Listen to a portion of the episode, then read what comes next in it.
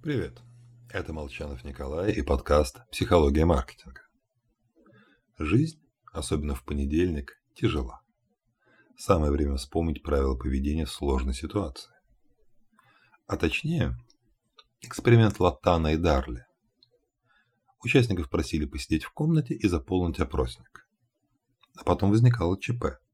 Из дырки в стене в помещение начали вваливаться клубы дыма. 75% участников, сидящих в одиночестве, незамедлительно выходили и искали кого-нибудь, чтобы сообщить о факте задымления. Но если в комнате присутствовали хотя бы три человека, ситуация менялась кардинально. Люди продолжали сидеть и писать. Но дым и дым. Мало ли что. Вдруг так надо.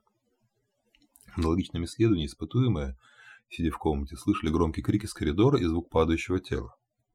70% одиночек выходили посмотреть, что случилось. Но если в помещении находилось два человека, вглядывали лишь в 40% случаев, э, да и то не сразу. Если кто-то упал, а рядом больше никого нет, мы, скорее всего, бросимся на помощь. Но когда вокруг другие, человек первым делом начинает автоматически оглядываться в поисках подсказки, пытаясь понять, а как реагируют остальные. В результате все смотрят друг на друга и никто не двигается. В голову лезут мысли, наверное, ничего страшного не случилось, зачем идти первым, я даже не знаю, чем помочь, а вдруг розыгрыш, смущу человека своим вниманием. Конечно, рано или поздно лидер найдется. Начнет действовать, а за ним сорвутся остальные.